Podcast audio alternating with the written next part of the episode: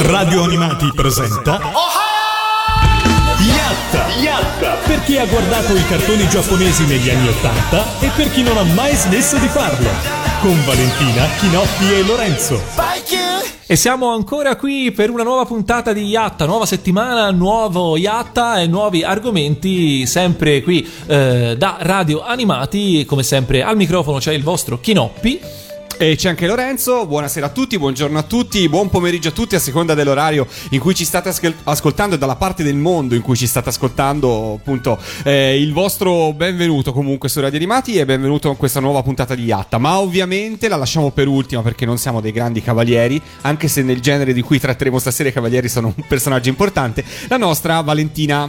Buonasera a tutti. Allora, Che, che bravo, vedi, sei riuscito a riattaccare Vedi? subito la cosa de- dei cavalieri e tutto quanto. Bravo Lorenzo, bravo. Eh, ti- mi stupisci ogni settimana di più. sappiate che questo è l'ultimo slancio per questa sera, quindi... Andiamo benone. Eh, E ora musica. e balleremo tutta la sera. Voi non ci vedrete, noi saremo qui a ballare sulle eh, note, su- al- scatenandoci al meraviglioso ritmo dei quattro quarti. Penserete che stasera parliamo di serie legate al ballo? No, fortunatamente no, parleremo di serie di animazione, di cartoni animati giapponesi, come li amiamo chiamare noi, un po' vecchiotti, eh? Noi, noi vecchi che ancora gioiamo di vedere Memole la mattina su Italia 1. Posso dire, io non ho mai gioito di vedere Memole a nessuna Nemmeno ora la della sera. mia vita, no? In nessuna fase della mia esistenza. Mai, insomma. Ma io sai che quando ci sono le creaturine più basse di tot non riesco a emozionarmi più di tanto. Beh, potrebbe andare peggio, potrebbe esserci in replica Don Ciaccastoro. Ecco. L'hai Ok, nominato. Ok, ok. Solo gli animaletti possono battere i folletti, eh? Ti farei stare sotto i ferri del dottor, del dottor Me, guarda. Me. Dottor Me. Allora, dunque, mh, argomento della puntata. Dicevamo, sì, eh, parleremo di... cercheremo più che di, di parlare, ora vediamo dov- fin dove riusciamo a spingerci, però ehm, partiamo da un po' un assunto, cioè cerchiamo di parlare di fantasy. eh, di fantasy quanto più possibile inteso nell'accezione occidentale del termine quindi eh, insomma giusto per fare un esempio Il Signore degli Anelli può Eh, essere un esempio ok. calzante Potrebbe essere un esempio calzante. E partiamo da un interrogativo che ci siamo posti, insomma, pensando che poteva essere carino fare una puntata appunto su questo tema, ci è venuta subito in mente una cosa che effettivamente un po' eh, non stona, però è strana. No, Vale? Esatto, perché ehm, ci siamo chiesti come mai eh, la produzione animata del Sollevante, che pure ha preso in considerazione moltissime fonti letterarie e anche di, di genere diverso per le serie animate, non... eh, appunto vi ricordatevi anche le puntate che abbiamo dedicato al, eh, ai Meisaku Ovvero, ovvero, Lorenzo? World Masterpiece Theater. Io- Esatto. Ormai è, è diventato superfluo. Ciao, perché- io vado via. Ho finito per stasera. Non lo cogliamo più in castagna, è, veramente, è diventato veramente difficile. Dobbiamo trovare un nuovo scioglilingua. Esatto, ci siamo comunque resi conto che ehm, tra tutti i libri che sono stati trasformati in, eh, in serie animate mancavano quasi completamente, e anzi sono mancati proprio del tutto, in- almeno all'inizio, e, mm, le serie ispirate ai grandi romanzi fantasy. Grandi romanzi che comunque avevano già un loro pubblico e una loro, eh, insomma, e una loro fama che andava ben oltre il, il locale, quindi stiamo parlando comunque del- di produzioni tra gli anni 70 e 80 che hanno ignorato ehm, romanzi come eh, Il Signore degli Anelli, appunto, Lo Hobbit, eh, oppure Le Cronache di Narnia, che era comunque sono una- una, un ciclo di romanzi che in Italia per la verità non avevano tutta questa questa diffusione, ma per esempio nel mondo anglosassone, nel mondo americano avevano una grande, una grande sequela di, di- di lettori e quindi stranamente per eh, un paese che è riuscito a eh, mettere in, eh, sotto- in animazione la storia di Lucy May, che è un romanzo a dir poco sconosciuto, come mai questo? Invece il genere fantasy non, sembrava non avere nessuna- ne- nessun interesse, non, non- non ispirava, diciamo così. Ma eh, vabbè, diciamo che se vogliamo provare a darci un po' un- un'ipotesi di, di una prima risposta eh, a quali potrebbe essere questi motivi di, di questa grave mancanza eh, cioè, non tanto una risposta, però mh, cioè, cose che, mi, che mi, vengono in mente. Cioè, I giapponesi sono riusciti appunto a creare delle serie animate anche da dei romanzi con dei soggetti che probabilmente anche molto difficilmente si prestavano a eh, essere raccontati sotto forma di serie, eh, proprio perché mh, man- cioè, o meglio, magari meno facilmente rispetto ad alcuni eh, romanzi fantasy in cui l'epica comunque eh, è forse la componente fondamentale de- de- de- della narrazione e appunto una storia che si incentra su un tipo di racconto del genere probabilmente era anche più più facilmente trasformabile in, in serie, anche forse più facilmente poteva eh, acchiappare diciamo, i, i giovani eh, telespettatori dell'epoca. Eh, cioè, immagino che comunque un, un guerriero senza macchie e senza paura, armato di spada, potesse essere Uh, per un ragazzino delle medie uh, più attraente che non il libro cuore per esempio, eh, con tutto il rispetto per il libro cuore, eh, per carità. Eh, allo stesso modo mi viene in mente probabilmente il genere fantasy che appunto eh, anche negli, che nel mondo anglosassone era così in voga, in Italia forse in quegli anni un po' meno, magari in Giappone non era assolutamente eh, preso in considerazione, non era assolutamente conosciuto, però allo stesso tempo mi viene in mente e perché i giapponesi conoscevano Lucy May? È quello, infatti. La domanda è. Conoscevano evidentemente Lucy May perché la, la risposta sembrerebbe proprio, sembrerebbe proprio questa. Perché almeno fino al, alla fine de, degli anni 80, ma anche an, an, già, già negli anni 90, non si registrano serie veramente ascrivibili al genere fantasy. C'erano state altre, altre serie, altre produzioni che avevano un'ambientazione fantastica o comunque in, in universi, chiamiamoli alternativi o comunque di tipo, di tipo magico, come per esempio Titil e Mitil, l'uccellino azzurro, che comunque avevano una fonte letteraria di, insomma, di primaria importanza perché erano tratti da, un, da, una, da un'opera di Metterlink Oppure per esempio il fantastico mondo di Paul, che invece era una creazione originale e aveva sicuramente una parvenza di, di, fantasy, però era appunto proprio una parvenza di quelle che sono le caratteristiche del racconto fantasy e quindi che hanno poi fatto eh, il successo del genere, non si trova traccia nelle prime serie o comunque nella prima mandata di, di serie animate giapponesi. È vero, dovremmo aspettare praticamente gli anni 90 per avere delle esatto. serie fantasy così definibili, anche se poi ovviamente non è sempre così facile eh, andare a definire quelli che sono i contorni di un genere perché appunto eh, se, si pra- se, si tratta di narrativa fantastica intendendo dove per narrativa fantastica tutto ciò eh, tutti quei romanzi in cui eh, accadono delle cose o ambientati in un mondo che non ha totale attinenza con la realtà, allora veramente si può andare a pescare qualsiasi cosa anche nei secoli scorsi, da, dall'Alice nel Paese delle Meraviglie al Mago di Oz eh, fino a Giulio Verne, Lovecraft, eccetera, eccetera. Insomma, si potrebbe veramente andare avanti eh, tutta la sera. Eh, invece, appunto, il fantasy, diciamo, boh, forse appunto prendere come eh, punto di partenza per il moderno fantasy Il Signore degli Anelli oppure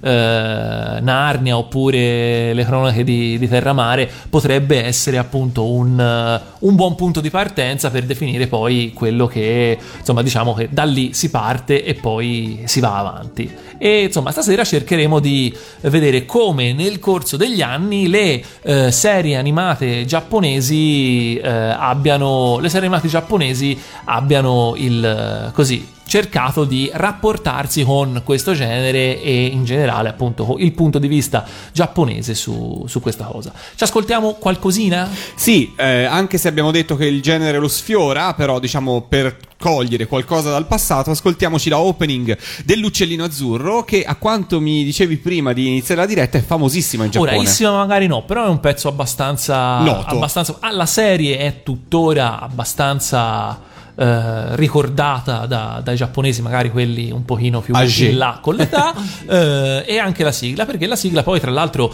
eh, ricorda un po' una sigla di Sanremo, volendo, e siccome ci siamo quasi. Ci siamo quasi, da un bel inizio scoppiettante, in Italia la versione è quella di Giorgia Lepore insieme a Douglas Meeking e in Giappone suona così.「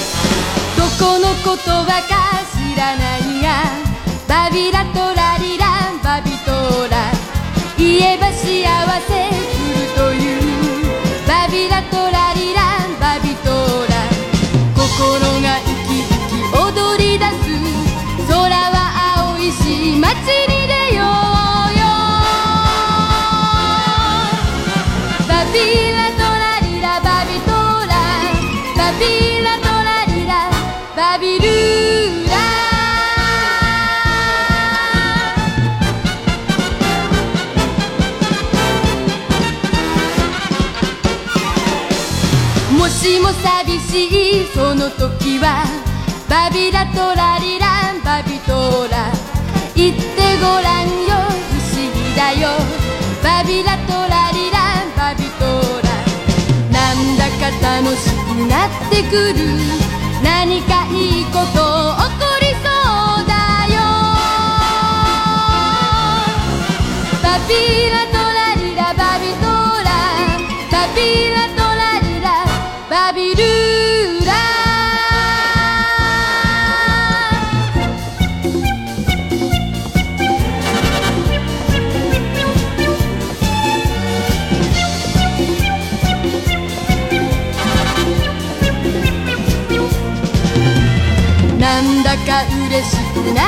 きた。きっといいこと待っているんだ。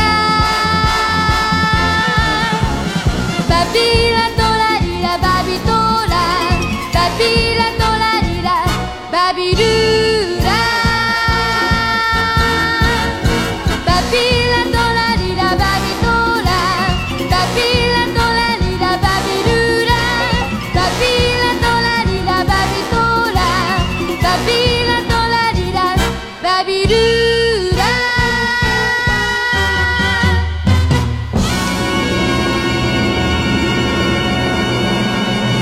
L'uccellino azzurro su Radio Animati con questo finale sanremese, devo dire l'inizio ma anche la fine.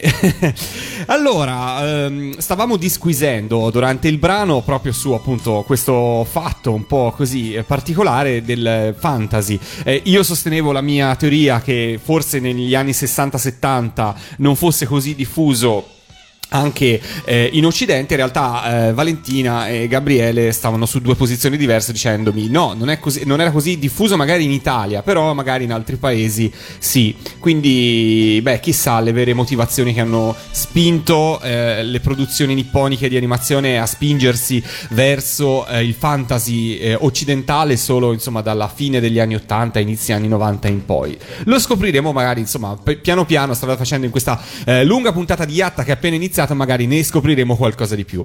Quindi messo da parte eh, l'uccellino azzurro, messo da parte Polennina come diciamo serie che sfioravano il genere per quanto riguarda gli anni 70-80, dove proseguiamo il nostro cammino? Il nostro cammino in realtà arriva direttamente agli anni 90 perché incredibilmente nel- quando la letteratura fantasy quella diciamo più di stampo ortodosso comincia a ehm, segnare il passo e quindi comincia poi ad evolversi a, ehm, a non avere più quel, ehm, quell'attrattiva sui lettori che appunto ormai dopo, dopo- dopo quasi 30 anni co- cominciano a, chi- a chiedere altro ehm, al genere letterario incredibilmente invece cominciano le produzioni di serie ehm, fantastiche di serie fantasy in, in Giappone. E la prima che ehm, dobbiamo citare in realtà non è neanche una vera serie televisiva perché è una serie di OAV ehm, ispirata a un fumetto lunghissimo di, gran- di grande successo anche in Italia dal titolo Bastard, sottotitolo L'oscuro dio distruttore. Vabbè, Non sottotitolo ricordo. penso sia solo, veramente solo italiano. No, Esatto. eh, Bastard credo sia stato, ora potrei sbagliarmi, però credo sia stato veramente il primo impatto che noi giovani lettori di manga ai tempi abbiamo avuto con eh, quello che è il fantasy eh, occidentale rimasticato e eh, ridigerito e rigurgitato, scusate l'immagine eh, non particolarmente bella, da- dai giapponesi. Perché Effettivamente di questo si tratta. Eh, I personaggi sono, almeno all'inizio della serie, perché poi diventa un delirio, eh, sono abbastanza eh, così incasellabili in quelle che sono più o meno le categorie classiche del fantasy alla DD, se vogliamo. Eh, o alla Conan nel bar. o alla Conan, forse. sì, forse un po' di più. Eh, e eh, però ovviamente con le sue dovute differenze, con delle peculiarità che da noi, insomma, che nel- nella narrativa occidentale difficilmente si sarebbero trovate. Esatto, e mm, il successo che ha il manga, tra l'altro, è quello che poi traina questa, questa serie di, di OAV. Che non ricordo se poi è mai stata trasformata poi in un prodotto televisivo, è rimasta Non mi pare proprio. cioè, esatto, non- quindi fondamentalmente si parla di un ehm, c'è un'ambientazione ehm, post-apocalittica, sappiamo che sono trascorsi 400 anni o giù di lì da una mm, da una qualche catastrofe di tipo nucleare, quindi eh, sì, è ambientato sul nostro pianeta, ma, è un ma viene pianeta- detto che è una, che è una roba nucleare? Perché- Ah, mi sembra- Son con- non son a parte convinto. Sembra o nel fumetto o nel o, nel, o nella serie mi sembra che venga citato. Si dà delle, delle idee così, eh, ma non mi pare venga Ma allora, mai insomma, comunque in qualche modo si, si intuisce Comunque, che c'è sì. stato sicuramente che c'è stato un qualche tipo di, di cataclisma. E ehm, una sacerdotessa è chiamata a salvare il suo regno che è impegnato in una di quelle guerre appunto che sono tipiche del fantasy che nessuno sa mai quando sono scoppiate né perché comunque sia durano da, un- da un'eternità e mezzo. E lei eh, l'unico mo- modo che le viene in mente per, per salvare il suo regno è quello di resuscitare Dark Schneider un potente stregone che neanche tanti anni prima aveva già messo in, eh, in pericolo il mondo intero perché aveva, inten- aveva avuto intenzione di conquistarlo con un'armata di demoni, niente meno che. Ehm, comunque l'incantesimo riesce, il- lo stregone viene, viene risuscitato e quindi poi le- le, mh, eh, tutta la vicenda poi è imperniata sul fatto che i due devono collaborare dal momento che in qualche modo hanno, hanno una, hanno una mira comune perché è comparso un, eh, un- un nuovo cattivo, è comparso un nuovo, un nuovo mago ancora più potente, anche lui ha intenzione di conquistare la terra e quindi eh, poi alla fine tutta la storia si sembrerebbe poi andare sul, eh, sul binario della, della contrapposizione fra i due schieramenti. Certo, come no. Esatto, perché in realtà la- la- gli OAV terminano a un certo Sì. punto, ma la- il, il manga no, va avanti in una storia che appunto mh, poi prende le sembianze del delirio perché improvvisamente, neanche tanto improvvisamente, cominciano a comparire eh, Lucifero, gli arcangeli, insomma io onestamente non l'ho finito di leggere perché nel momento in cui c'era San Michele, insomma io ho un attimo No, lasciato cer- perdere. A un certo punto, se non sbaglio, c'è la rappresentazione di un, de- della caduta di un angelo. Insomma, angeli e demoni combattono. A un certo punto, eh, questo angelo cade, eh, cosa che succede, insomma, come Lucifero del resto, Esatto. no? Eh, e se non sbaglio, dal momento in cui inizia questo processo di caduta al momento in cui finisce, c'è, sono tipo due volumi, una roba del genere. Sì, Ma non sto scherzando. E per cui, sì, insomma, diciamo che il buon Aghivara ci avrebbe un pochino stancato. E diciamo che mentre fino a qualche, perlomeno per me, fino a qualche anno fa, l'uscita di un nuovo volume di Bastard era comunque qualcosa salutata con sorpresa e con entusiasmo, adesso è veramente accolta dall'indifferenza più totale. Mi dispiace dirlo, ma è così, ahimè. Sì, eh, come tutte le storie che, che- rischiano di diventare che rischiano di diventare eterne. Ah, sono già. Eh, esatto. Ehm, continuando la nostra, la nostra panoramica sulle serie fantasy o comunque sulle serie che hanno più legami con il fantasy occidentali, eh, va detto anche che se è vero che i romanzi probabilmente hanno avuto un impatto minore o comunque un'influenza minore sui creatori eh, delle serie animate, sembrerebbe invece che abbia avuto molta più, molta più importanza, molto più peso la diffusione e la pratica del, del gioco di ruolo, che è una, eh, appunto, anche quello è una pratica mm, era, era molto diffusa negli anni 70, 80, anche 90 eh, in, in Occidente. In Giappone non saprei dire quanto effettivamente fosse ehm, fosse comune. Lo era sicuramente, insomma, non è che, che fosse una cosa sconosciuta, però non saprei esattamente dire quanto fosse diffusa come, come lo era comunque in, in Occidente. Beh, comunque suppongo che negli anni 80, Eh, sicuramente 90, insomma, gli anni in cui eh, da noi D&D e comunque i primi giochi di ruolo hanno trovato spazio, sicuramente anche in Giappone qualcosa è successo. Eh, e questo ha portato anche appunto alle prime serie eh, da non direi tratte da, da D&D, però Ispirate in qualche modo, D- sì. D&D per chi non fosse del, del- del giro, fosse. stiamo parlando di Dungeons and Dragons, che è forse il più famoso, no? Vale dei, dei giochi di di sì, ruolo non- a sfondo fantasy. Io credo di sì, insomma, non, non- non so se, se c'è una classifica, ma io, per quanto mi riguarda, sicuramente. E detto questo, quindi appunto ispirati più che da eh, il fantasy in generale, proprio dalle dinamiche di un gioco di ruolo. Esatto, ehm, e, così si arriva alla, a una serie che ha avuto un'importanza fondamentale per la storia del- dell'animazione nipponica, perché stiamo parlando di Record of Lotus War, che è una serie del 1990, una serie prodotta dalla Madhouse ed ha una, una storia molto, molto interessante perché non, ha, non è una serie nata a tavolino come- oppure direttamente ispirata a, ma ehm, fondamentalmente è la versione animata di una serie di, cron- di, una serie di eh, resoconti di cronache, vale a dire di partite, di sessioni di, di D&D giocate da alcuni ehm, da, da quelli che poi sono diventati gli autori della, della serie perché la, fondamentalmente Fondamentalmente direi che ci andiamo ad ascoltare la sigla e poi così riprendiamo un attimo fiato e, E poi ve lo raccontiamo. Torniamo e torniamo a, a parlare di Lodos War. Mi sembra un'ottima idea. Musica su Radio Animati, questa è Yatta.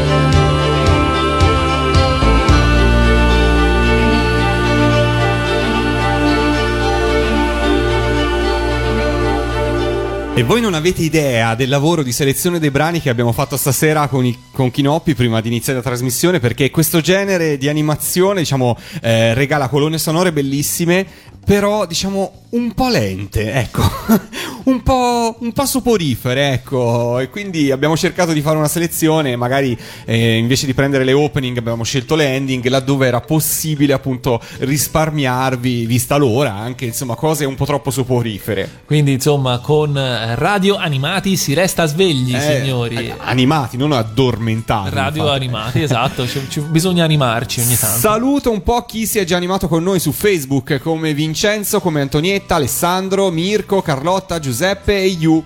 Eh, ciao ragazzi, anche a Giovanni che ci ha scritto eccovi, sono presente, siete pronti a ghiatteggiare con noi, è quello che vi avevo chiesto e siete già in tanti come ogni lunedì sera.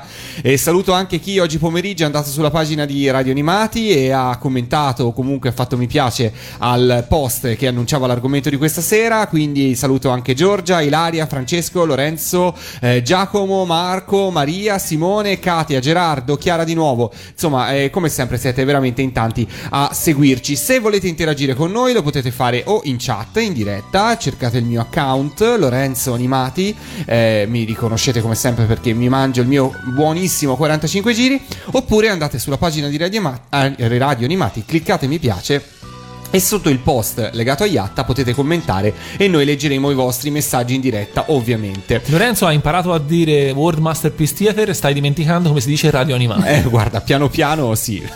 È l'età, l'età fa certi scherzi. e ne fa tanti. Allora, eh, riprendiamo il discorso perché se non sbaglio Valentina ci stava parlando di una serie che comunque è un'opera eh, che è nata da un tizio che ha deciso di pubblicare da qualche parte i resoconti delle sue partite a Dungeons and Dragons. Esatto, mm, fondamentalmente sì. E È proprio eh, vero che il successo talvolta nasce dal nulla. esatto, perché lui, lui, non soltanto lui, tra l'altro, lui, Ryo Mizuno, è diciamo considerato il- l'autore principale, però non è sicuramente l'unico. Eh, Anche perché non giocava da solo. Non solo non giocava da solo, ma io credo mh, insomma, che abbia avuto molti aiuti da quel, eh, da- dalla, sua, dalla sua compagnia. Quindi, ehm, comunque, è lui considerato l'autore di, mh, della saga di, di Lodos. Fondamentalmente, quindi, lui era il master di questa, di questa campagna e ehm, quindi aveva creato la Master storia. Hamster. Master Hamster, certo. E aveva creato la, la storia. Poi eh, in seguito presentò mm, tutte le sue santo! crone. Scusate. presentò Eh, stasera va così. Eh, eh, oh, basta. Allora, presentò le sue cronache come replay, cioè vale a dire come resoconti di sessione e vennero pubblicati questi replay su una rivista specializzata. Ottennero talmente tanto successo e il pubblico li apprezzò così tante che Mizuno le rielaborò e li trasformò in un ciclo di romanzi, questi sì, soltanto a suo a suo nome e cominciò tra l'altro mentre li rielaborava anche a prendere le distanze dal- dalle regole dal regolamento di Dungeons and Dragons cioè non- non- non- cominciò a elaborarli proprio dal punto di vista narrativo senza doversi preoccupare se una cosa effettivamente potesse o meno andare in contrasto con, con le regole del gioco E meno male. e meno male, infatti, perché se no. E a questo punto, poi chiaramente i romanzi diventarono, ehm, diventarono un, un vero e proprio successo commerciale, un successo editoriale. E addirittura una casa editrice giapponese realizzò un gioco di ruolo dalle- dai romanzi di, di Lodos. Il cerchio si chiude. E il cerchio si chiude perché negli anni 90, eh, finalmente, nel, nel 90 finalmente anche i romanzi vennero trasportati in animazione, ma anche qui non in una serie televisiva, ma in una serie eh, pensata per l'home, per l'home video. Vabbè, erano un po' quegli anni lì Erano in cui i lì. progetti, diciamo, più interessanti andavano direttamente in un video e non più in televisione.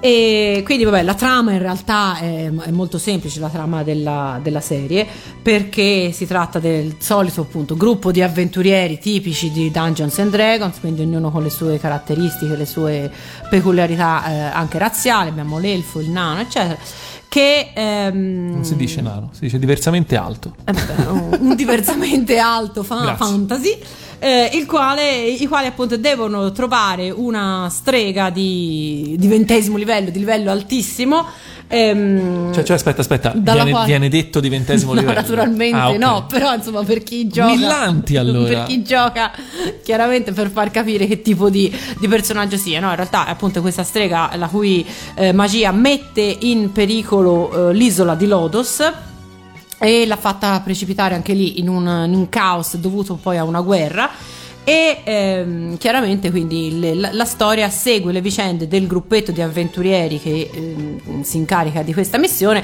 e poi anche s- dei singoli personaggi che tra di loro cominciano all'inizio non hanno ehm, insomma i rapporti fra di loro non, non sono buoni perché sono, sono diffidenti poi piano piano comincia a nascere l'amicizia poi addirittura eh, qualcuno si, si- si innamorerà e quindi a livello, a livello narrativo, ecco, diciamo, non c'è, non c'è niente di, non c'è niente di nuovo. Addirittura poi, insomma, il successo è stato tale che hanno fatto una seconda serie. E ah, questa, tra l'altro, non è arrivata in, in Italia, che io sappia, mentre invece Lodos è arrivato sia tramite sia, si- sia gli OV sono arrivati che poi ha avuto anche un passaggio televisivo, mentre invece la seconda serie, molto interessante anche quella, non, non è arrivata. non è arrivata. E quindi ho deciso che prendo spunto da questa. Eh, da questa modalità diciamo di creare una serie e adesso vado su Reddit e pubblicherò il resoconto di una mia partita gioco dell'oca e vediamo cosa succede potrebbe essere un'idea no? Ma ehm, considerati, ormai i tempi sono cambiati, quindi cioè, sicuramente le, le- i resoconti di Dungeons and Dragons non vanno più di moda, Eh, quindi no, no, sarebbe il caso forse di, un cubo di, Rubik di lanciare una nuova, una nuova moda. morra cinese Monopoli? Eh, no, Ah, Monopoli- Monopoli è già tanta roba. Monopoli, eh. Monopoli pa- pathos effettivamente c'è e anche delle- de- de- de- dei gran urli di frustrazione di chi poi finisce dove non dovrebbe. Eh, andiamo avanti, insomma, dato che la sigla di Lodos l'abbiamo già ascoltata, io direi di andare avanti e di parlare eh, un po' di eh, un'altra serie. Perché? Perché eh, praticamente quando, eh, quando siamo, eh, diciamo, in... quando un genere comunque comincia a avere successo, ora abbiamo finora ehm, citato pochi esempi, però altri ne arriveranno. Eh, però mh, una serie che io ho seguito poco, è stata trasmessa anche in Italia, ho seguito poco, ma quel poco che l'ho seguita mi è sempre piaciuta moltissimo. Ehm, e che simboleggia cioè, quando è che un, un genere eh, ha successo? Quando arrivano le parodie. E in questo caso si tratta appunto proprio di una parodia di un mondo fantasy classico eh, e di una serie molto molto molto divertente. Lascio dire a Vale di cosa si tratta. Stiamo parlando di Guru Guru, che è una, mm, è una serie Nippon Animation del, del 1994, in Italia è arrivata nel 2001, è stata trasmessa da Rai 2 la mattina, per questo probabilmente forse non ha avuto quel, eh, quel seguito che avrebbe meritato, perché è effettivamente una serie estremamente divertente. Pa- parte proprio dalle premesse che diceva Chinoppi, cioè la, la parodia dei, eh, la parodia dei giochi di ruolo, la parodia anche dei primi videogiochi che cominciavano a mm, cominciavano ad avere, eh, ad avere presa sul, sul pubblico. Mm, A noi ancora non erano così, insomma, stiamo parlando degli anni 90, non- all'epoca non credo ci fosse tutta questa, questa attenzione per, per questo genere, mentre in Giappone evidentemente ce n'era di più. E quindi Guru Guru fa la parodia delle avventure grafiche e dei giochi di ruolo che avevano imperversato eh, finora, perché racconta la storia di... ehm, Racconta la storia di un, eh, di un- un solito magico mondo in cui ehm, è, necessario, ehm, è necessario trovare un valoroso guerriero che eh, si prenda la briga di eh, che si prende alla briga di trovare a sua volta un, un sigillo, una magia, tutta una serie, di, eh, tutta una serie di, di elementi che poi serviranno a sconfiggere il cattivo di turno. E il valoroso guerriero prescelto è un ragazzino disegnato in modo tondeggiante, quindi già evidentemente deformed, quindi già evidentemente de- da ridere, che eh, si fa accompagnare nelle sue avventure da una maga che è l'ultima discendente di una, di una stirpe di maghi che possiedono un particolare tipo di magie. Chiaramente, come succede in questo tipo di narrazioni, non si può andare diretti alla meta, ma la meta deve essere raggiunta attraverso tutta una serie di prove sempre più difficili che permettono ai personaggi di acquisire l'esperienza necessaria. e fanno in questo modo anche tutta una serie di incontri. Tra gli incontri più bislacchi che fanno, sicuramente c'è quella del c'è il sindaco di un paesino che è famoso perché fa fa una danza È mezzo danza- nudo, fisso. mezzo nudo e fa una danza abbastanza buffa. Tra l'altro aperta e chiusa parentesi a Lucca c'è stato per diversi anni un ragazzo che ne faceva il cosplay praticamente perfetto. E quindi insomma la, la storia poi si, si evolve. Anche qui non siamo mai nel campo della ehm, dell'originalità più, più totale. Però devo dire che Guru Guru è una serie molto carina disegnata in modo secondo me molto eh, insomma, rimane, rimane in mente ed era divertente anche perché chi ha giocato ai giochi di ruolo, chi conosceva le avventure grafiche, chi aveva già comunque esperienza con questo tipo di, eh, questo tipo di mondo, non poteva non cogliere le- tutti i rimandi, tutte le parodie, tutte le- le- tutto l'umorismo appunto legato e se la, se l'è goduta tantissimo. E i nostri ascoltatori su, su Guru Guru si stanno così scatenando. Yu ci ha girato questa bellissima foto che vi condivido a proposito di cosplay legate a Guru Guru. Mentre Giovanni ci scrive: Yeah, Guru Guru spaccava di brutto, l'ho seguita tutta, è demenziale al punto giusto. Sembra un Final Fantasy style cibi con personaggi improbabili e troppo simpatici. Quindi, insomma, vedo che Guru Guru, nonostante l'orario di messa in onda, Era bellissimo, io anch'io l'ho seguito tutto perché è troppo bello. No, no, davvero, anch'io che comunque co- conoscevo, diciamo, il genere in conto terzi, eh, in realtà me lo sono goduto. Quel poco che l'ho visto me lo sono goduto alla grande, anzi, è una di quelle serie che mi piacerebbe recuperare con un minimo di criterio. Eh, purtroppo mh, che io sappia non è stata fatta un'edizione in DVD. Correggetemi se mi sbaglio, credo ma proprio, no. non è stata neanche annunciata, quindi non- per il momento è un titolo che manca e che invece dovrebbe, secondo me, essere recuperato. E la suggeriamo anche a Sabino che ci scrive di ritorno da 4 giorni d'ospedale, ma con Radio Animati accesa per farmi compagnia anche nel post intervento. Bentornato Sabino, mi fa piacere che ti sia tornato e che eh, tutto vada bene. Dai, piano piano ti lascerai alle spalle questi 4 giorni in ospedale. Eh, ci ascoltiamo la sigla di Guru Guru a questo punto, dai, co- coroniamo questa celebrazione di questa serie così ama- amata. Io la recupererò, devo dire che io personalmente non l'ho mai seguita, però mi avete eh, così invogliato a farlo. Nel frattempo ci ascoltiamo la opening giapponese, la prima.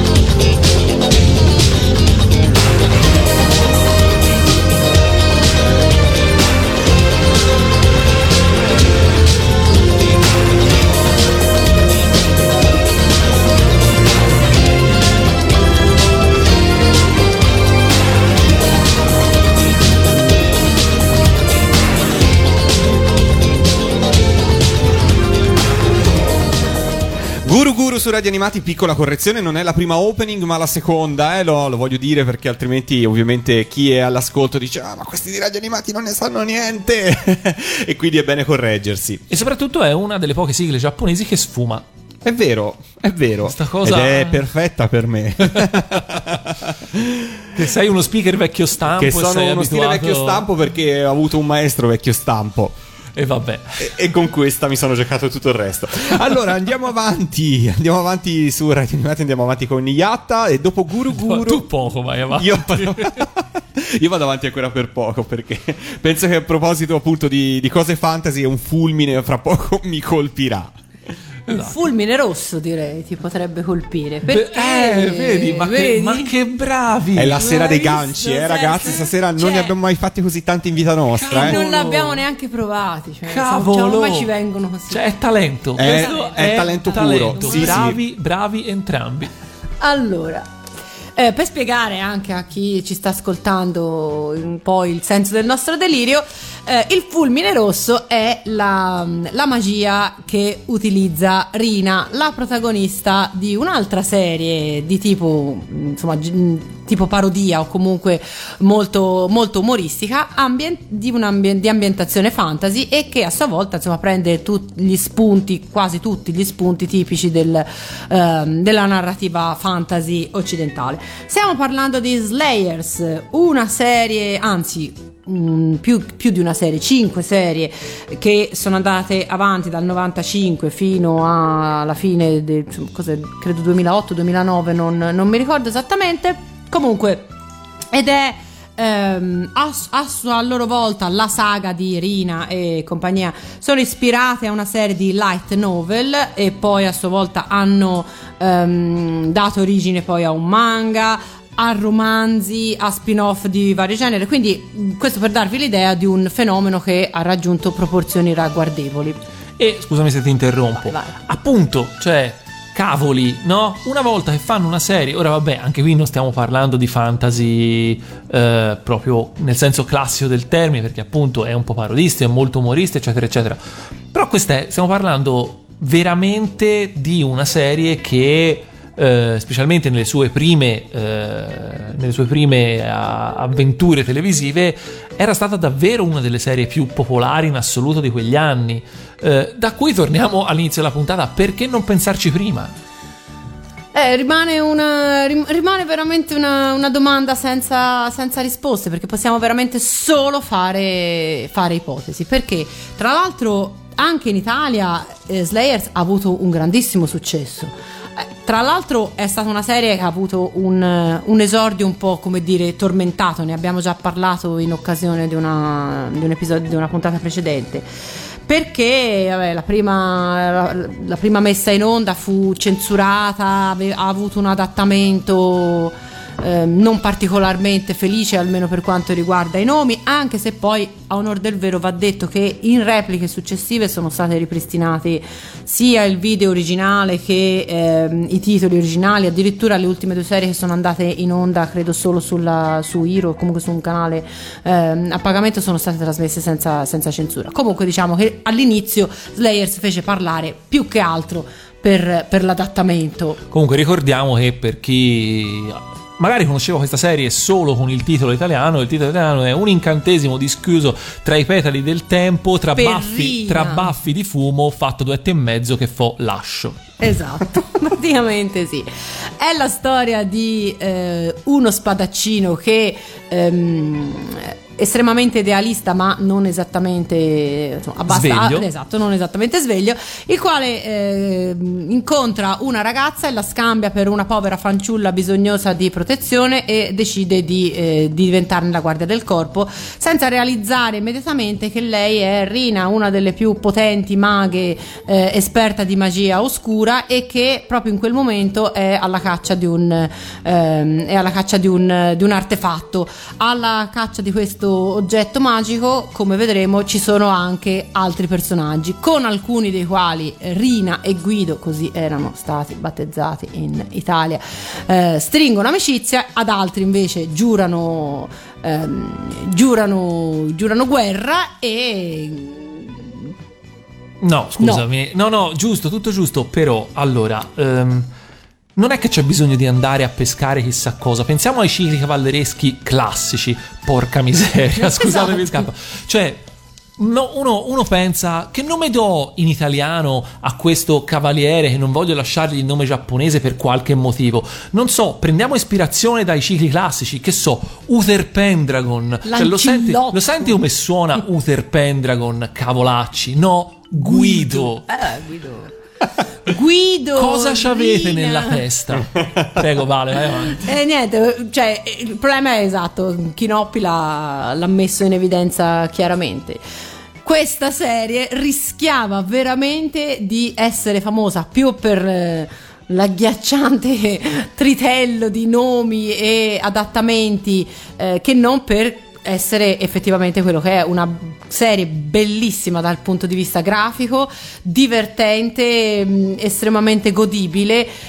E per fortuna chi eh, ha deciso di seguirla dopo un po' ha smesso di preoccuparsi dei nomi strani, insomma che avevano in qualche modo lasciavano agghiacciato qualunque, qualunque telespettatore e ha seguito una serie che poi si è evoluta, è diventata sempre più d'azione, forse un po' meno parodistica, ma comunque sempre estremamente godibile nei suoi centinaia e centinaia di episodi, perché poi alla fine quelli sono. Ma sai cosa? È una cosa che a me è sempre abbastanza piaciuta. Quando le serie, eh, comunque di stampo abbastanza leggero, umoristico, a un certo punto riescono a cominciare a fare sul serio senza snaturare i suoi personaggi.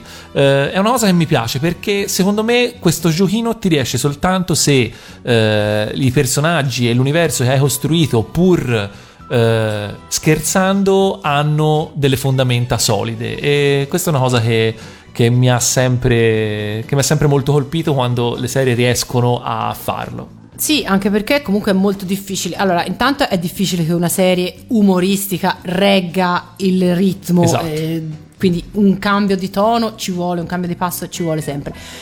D'altra parte è ancora più facile che si passi dall'umorismo delle prime situazioni a- al piagnisteo. ehm, io l'ho già detto, ma per quanto mi riguarda questa è la, è la fine che ha fatto eh, Toradora.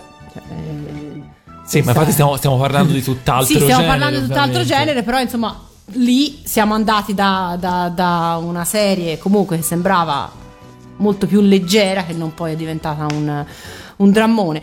E Rina, la- la- le avventure di Rina, questo rischio se non altro lo evitano. Rimane una serie leggera, ma comunque con- eh, continua a essere sempre una serie da guardare, perché la trama regge, i personaggi sono tante, le avventure comunque sono sempre godibili, le battute sono, sono sempre presenti, ma insieme a queste ci sono anche poi dei momenti più romantici, più, più drammatici se vogliamo, e quindi secondo me è una serie eccezionale. E anche le sigle non erano male, vero Lore? No, non erano affatto male e devo dire che se gli adattamenti italiani non erano un granché, la sigla italiana di questa serie secondo me era Sì, ed è era resta bellissima e assolutamente a tema, cioè se Guido effettivamente ti portava lontano dalla, eh, dalla mente tutto il tema fantasy su cui questa storia eh, perneava, la sigla invece assolutamente era il contrario. Bastava ascoltare la sigla comunque per capire e per essere calati nell'atmosfera della, della serie. E poi incontrarono il grande mago Coso. A proposito di sigle, ascoltiamocela, ascoltiamocela quella giapponese, la prima, stavolta mh, non ho paura di essere smentito, la prima sigla di Slayers. Su Radio Animati Ayatta.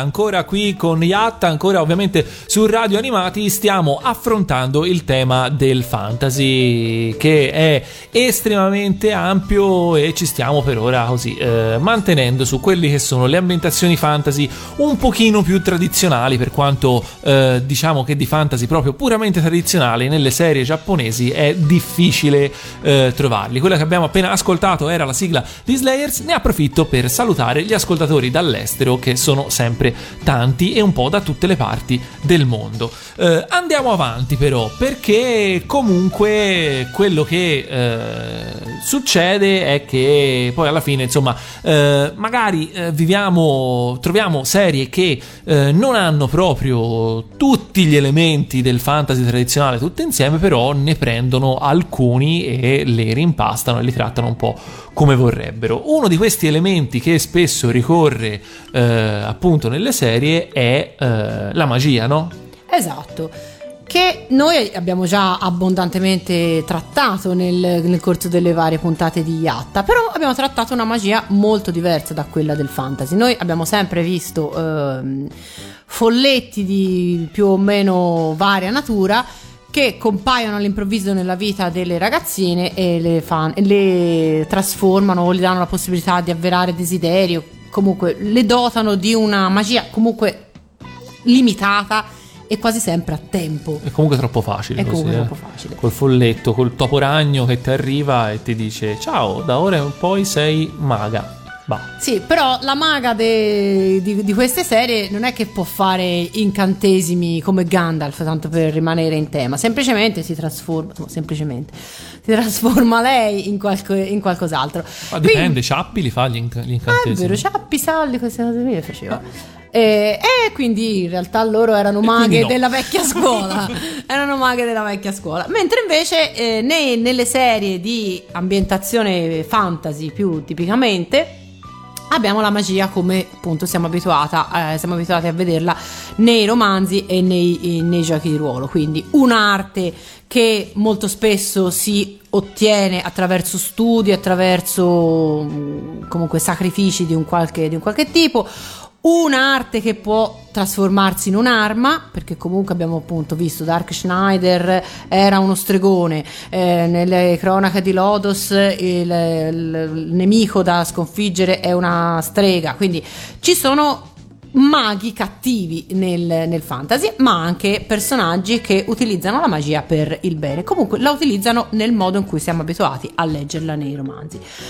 Dovendo fare eh, un rapido, mh, una rapida carrellata di queste, di queste serie, non si può non iniziare dal, ehm, dalla serie tratta vagamente ispirata, via forse dovremmo dire, eh, dal racconto dei Grimm. Stiamo parlando del, di Amel no Violin, Violin, anzi Iki, ovvero il violinista di Amel che eh, è una serie da noi non è arrivata, mentre è arrivato il manga da cu- dalla quale è tratta, men- mh, però io so che era una serie che ha avuto successo in Giappone. Non ne ho idea. No, il kinoppometro non ha... Il chinoppometro dagli- è in tilt, però dagli due botte per vedere se, se si Quindi riprende. non sappiamo se sia effettivamente una serie famosa o meno in Giappone. Comunque racconta la storia del- di un misterioso violinista girovago, il quale eh, ha in mente di andare a nord per sconfiggere dei demoni. Mm, Non siamo più nell'ambito di sconfiggere i topi, ma direttamente i demoni. Quindi non più un anime sulla derattizzazione. Esatto, ma... Beh,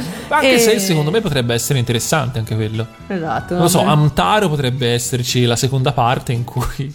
No? Il mondo di Antaro è minacciato Da un derattizzatore. da un malvagio derattizzatore. Quindi, Beh, succede. Esatto. E, e quindi niente, anche qui il, il protagonista poi si fa una sua combriccola, una sua compagnia di avventurieri. Chiaramente bislacchi e strambi quanto lui, e poi eh, la, diciamo, poi la serie segue le, le- le avventure della, della compagnia. È un vero peccato, secondo me, che non sia arrivata in Italia. Io ho mh, molto più presente il fumetto, purtroppo interrotto nella sua edizione italiana, ma aveva dei disegni molto carini, anche la, la trama sembrava piuttosto accattivante.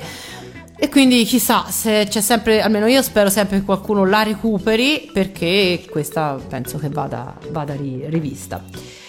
E eh, ritornando quindi al- alla nostra magia, quindi alla, alla concezione della, della magia, direi che un'altra serie in cui la magia ha mm, un ruolo determinante, ma è molto diversa dalla, appunto, dal- dalla magia dei cartoni animati, è Una porta socchiusa ai confini del sole, che è un altro Perrina. titolo delirante, no?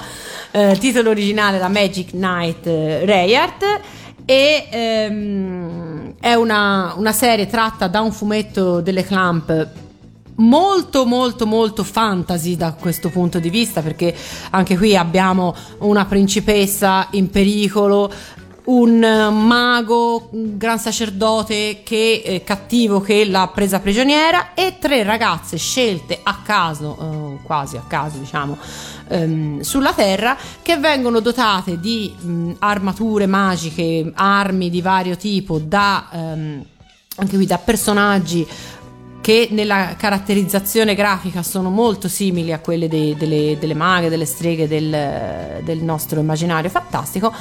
E a queste ragazze viene dato il compito di salvare questa principessa. Appunto, tornando al discorso che faceva Chino prima sui, eh, sui poemi cavallereschi, la, la trama più, più classica, cioè il cavaliere deve salvare la principessa. Qui non sono eh, si tratta di, di- di tre ragazze, però mm, fondamentalmente la, la base è quella. La- lo sviluppo in realtà però è molto diverso perché insomma senza voler raccontare, senza voler svelare niente a chi non ha visto questa serie, la principessa è veramente da salvare.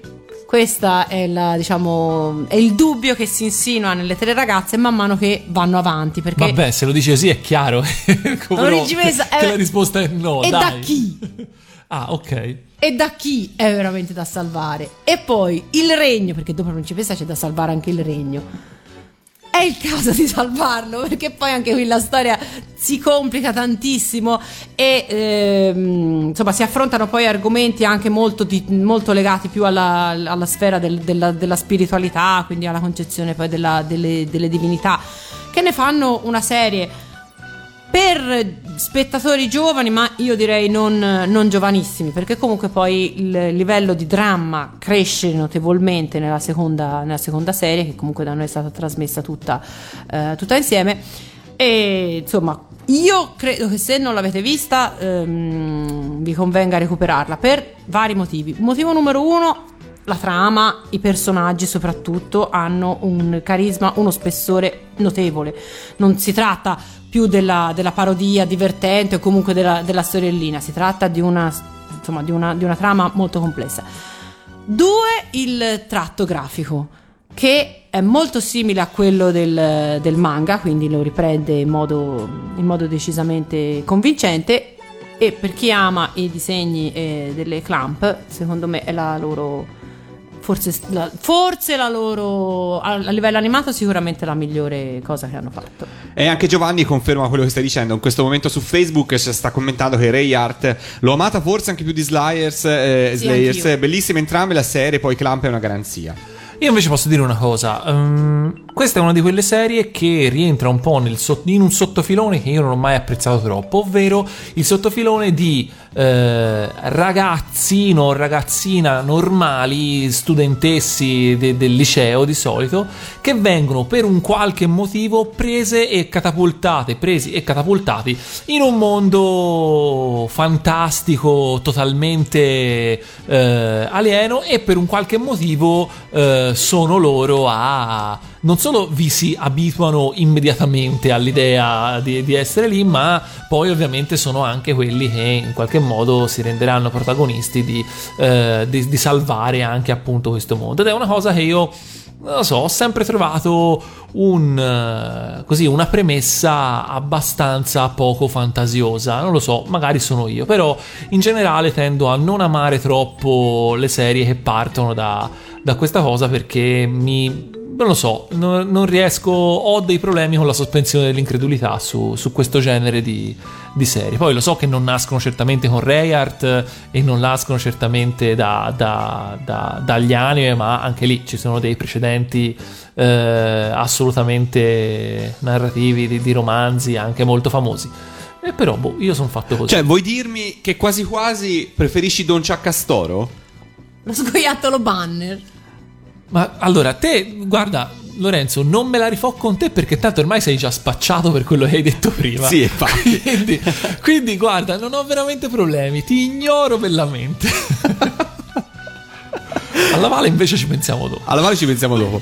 Ci ascoltiamo la sigla di Rayart? Direi di sì. Direi di sì, e anch'io Direi direi, di di sì. sì. Ascolti- Direi art. direi art di sì. 止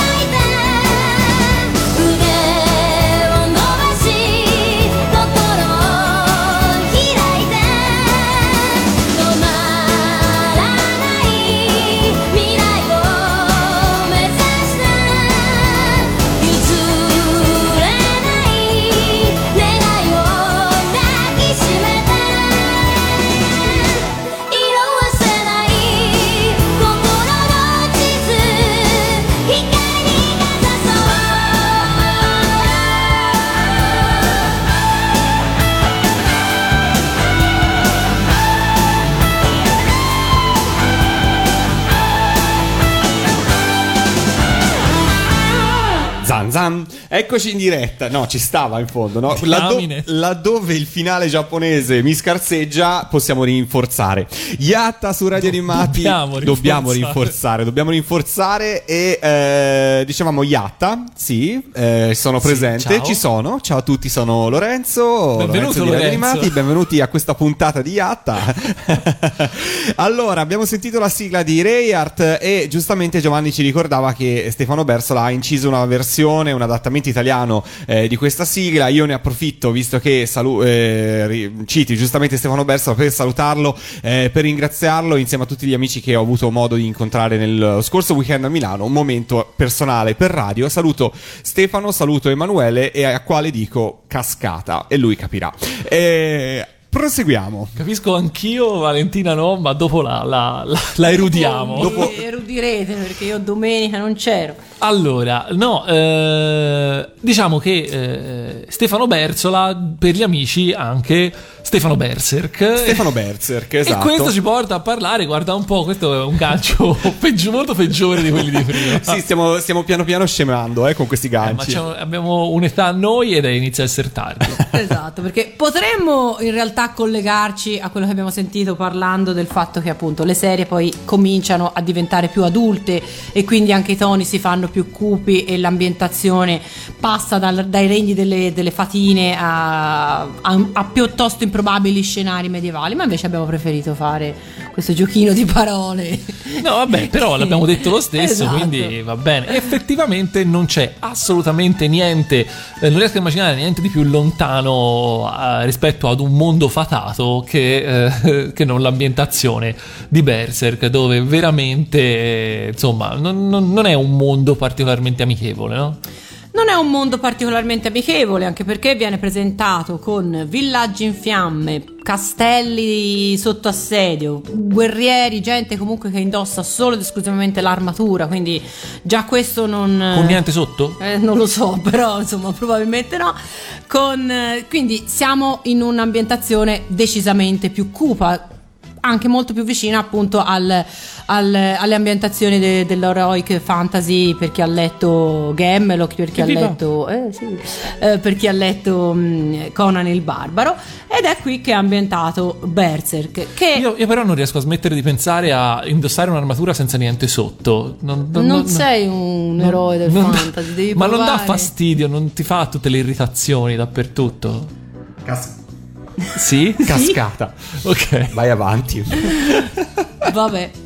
Eh, quindi si diceva di Berserk che è tratto dal manga di Kentaro Miura, uno credo dei, dei- dei fumetti più infiniti de- della storia. non- Io l'ho interro- ne ho interrotto la lettura molto molto tempo fa, quindi non ho la più pallida idea né se sia finito né se ancora vada avanti. Comunque, da questo manga infinito è stata tratta in realtà una, una serie animata Nippon eh, che è andata in, in onda su Nippon Television nel 1997 ed è incredibilmente arrivata anche da noi e poi vi spiego perché incredibilmente. La trama in breve per chi non, non la conoscesse. Il protagonista è un, uno spadaccino tanto abile quanto dal carattere schivo, ombroso quasi, di nome Gatsu, che gira, con, eh, che gira per questa terra fatata, sì, Una delle cose più, uno dei personaggi più vicini in assoluto a Kenny Guerriero da, da tempo immemore. Esatto, infatti. Ehm, quindi anche qui siamo in un contesto di guerra, è in corso una guerra che nessuno sa per quale motivo sia iniziata. E ehm, Gatsu poi finisce per arruolarsi o comunque per venire arruolato in una compagnia di mercenari.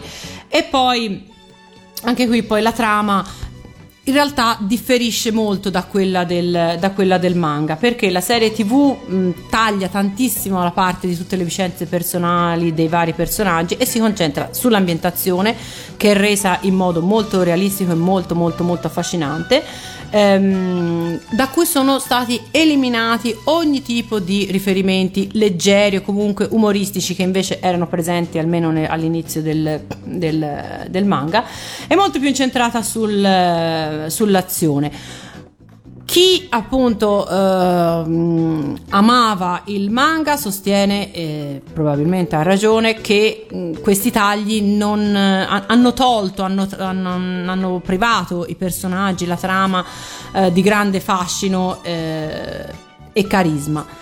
Chi invece come me non ha mai apprezzato particolarmente il manga ha trovato invece una serie veramente interessante, dai disegni bellissimi, dalla colonna sonora anche secondo me eccezionale. E l'incredibilmente di prima è dovuto al fatto che Berserk è andato in onda sulle reti Mediaset a un orario veramente tardi la notte, ma senza nessun tipo di censura. C'erano, era un, c'era un buon adattamento. Anche perché sennò avrebbero tagliato ogni cosa. Esatto, quelli- quella non è- c'era un buon adattamento, un, un ottimo doppiaggio e io ricordo infatti che i commenti tra gli appassionati non erano ah hai visto Berserk? Bello hai visto Berserk? Non è censurato non è, non è tagliato. No, i nomi non sono stati cambiati quindi praticamente eh, questo poi è, colpì all'inizio io da, da Berserk sono stati tratti romanzi, videogiochi, anche qui il kinoppometro come... Eh, Berserk è tanta tanta roba anche, anche in Giappone perché sì, perché appunto a parte ormai questo status di, di cult dovuto al fatto che è una serie lunghissima, esce un volume ogni eh, 4 anni e non si sa bene dove andrà a parare, suppongo che nemmeno Miura stesso eh, abbia più pallida idea di dove andrà a parare.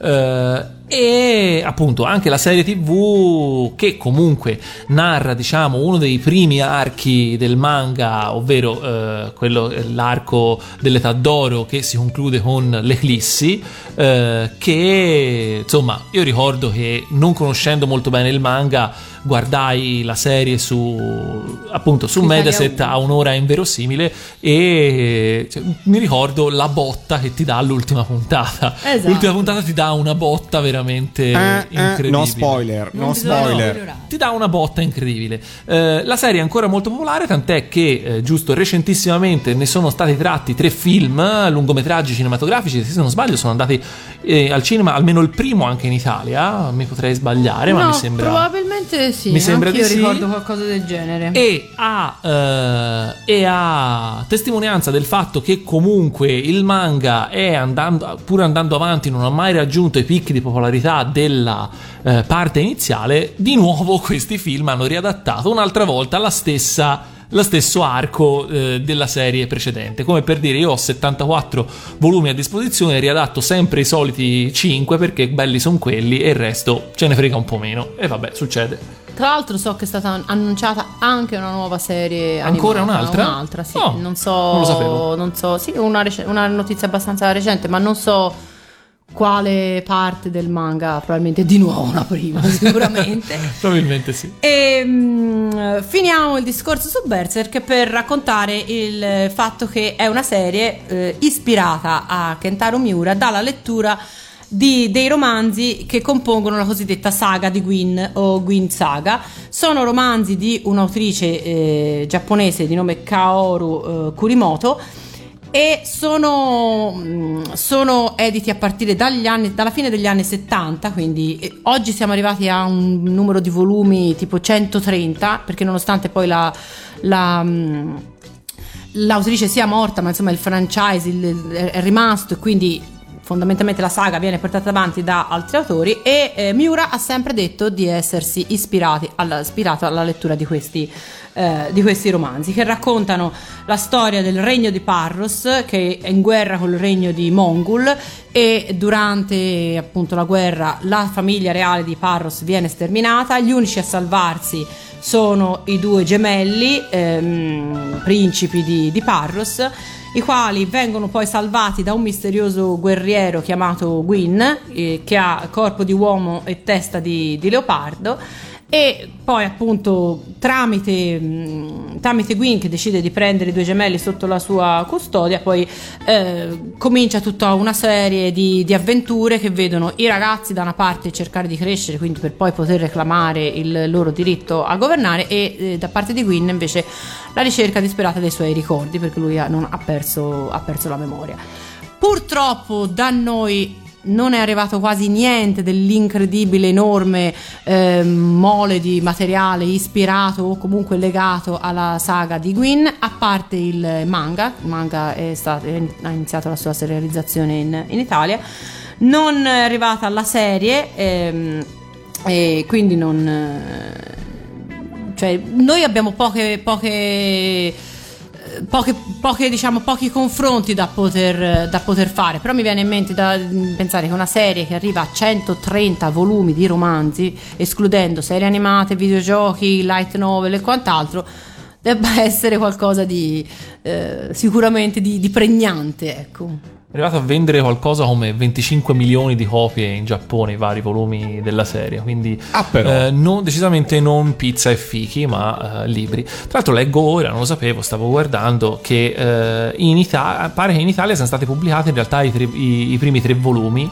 eh, dalla Nord, dall'editrice Nord eh, nel 2005, quindi mm. oh, magari proviamo a recuperarli. Potremmo provare insomma, a recuperarli. A me comunque la letteratura giapponese fantastica in generale piace. Tra l'altro appunto di Gwyn Saga, da Gwyn Saga stati, è stata tratta una serie animata proprio di Gwyn Saga in 26 episodi nel 2009 che insomma per chi fosse incuriosito questa è la serie da cui un po' si è ispirato Miura per Berserk, quindi non potendo andare avanti con Berserk abbiamo tantissimo materiale comunque su cui eh, darci dentro.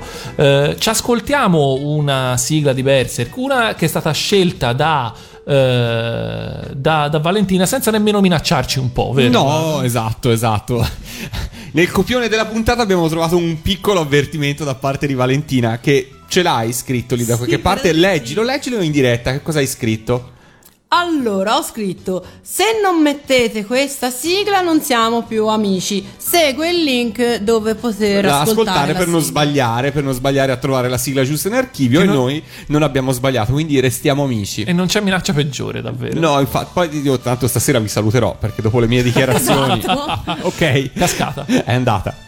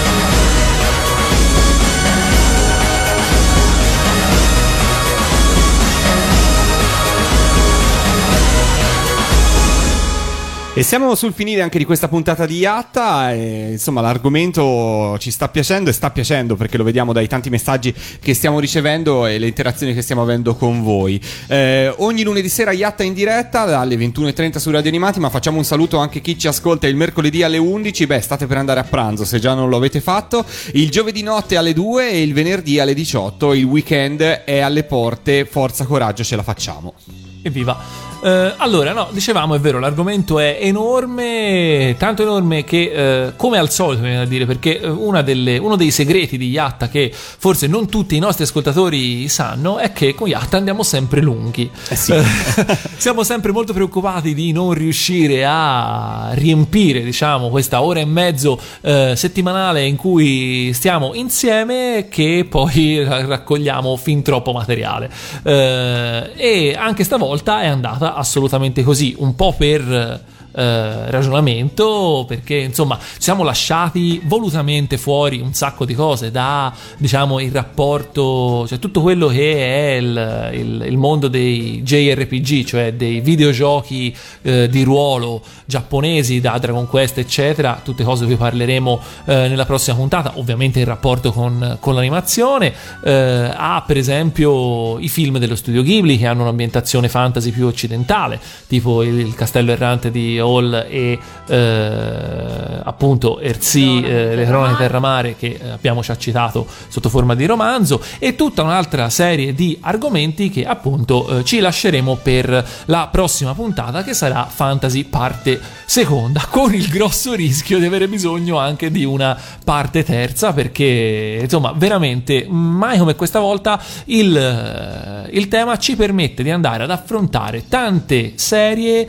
eh, che probabilmente probabilmente se volessimo trovare eh, un altro filone per parlarne sarebbe molto difficile.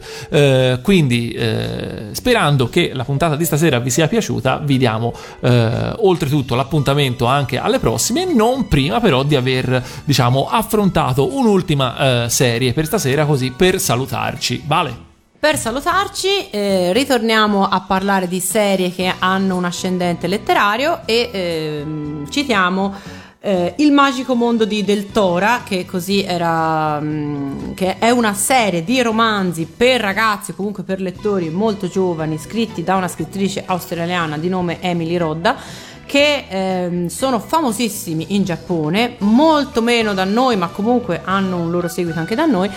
E eh, da questi romanzi stati, è stata tratta una serie di videogiochi, una, un gioco di carte collezionabili ehm, e altre amenità e una serie tv che è andata in onda nel 2010 sulla Rai Ma va? ed è una serie molto carina, molto divertente e, insomma è la tipica serie che, che può piacere a chi, um, a chi legge questo, questo, genere di, di Sentite, letteratura. l'ambulanza sta venendo a prendermi. Esatto. È una chiamata in anticipo. Sì sì un, um, anche qui sono le trame che piacciono a Chinoppi perché c'è il, eh, il, lo sconosciuto di turno che viene, um, che viene scelto per, per, salvare il mondo e lui non, eh, non, non, si oppone più di tanto a questo, a questo destino. È una è un ex guardia in realtà, quindi l'ultimissima ruota del carro, ma a lui viene chiesto di recuperare sette gemme da rincastonare in una mm, cintura magica che a sua volta mh, mm, metterebbe in, eh, in, atto un incantesimo che permetterebbe di, sal- di salvare il regno di, di Del Tora. E ehm, è, una, tra- è una, qui, una, trama magari non originalissima, però eh, la serie... Dove l'ho già carina. sentita questa cosa delle gemme da infilare da qualche parte? Mm, mm, forse forse, forse qua, quando andrete a vedere i prossimi film degli Avengers che usciranno lo scoprirete. Esatto, oppure recuperate i fumetti che più o meno sono... Infatti.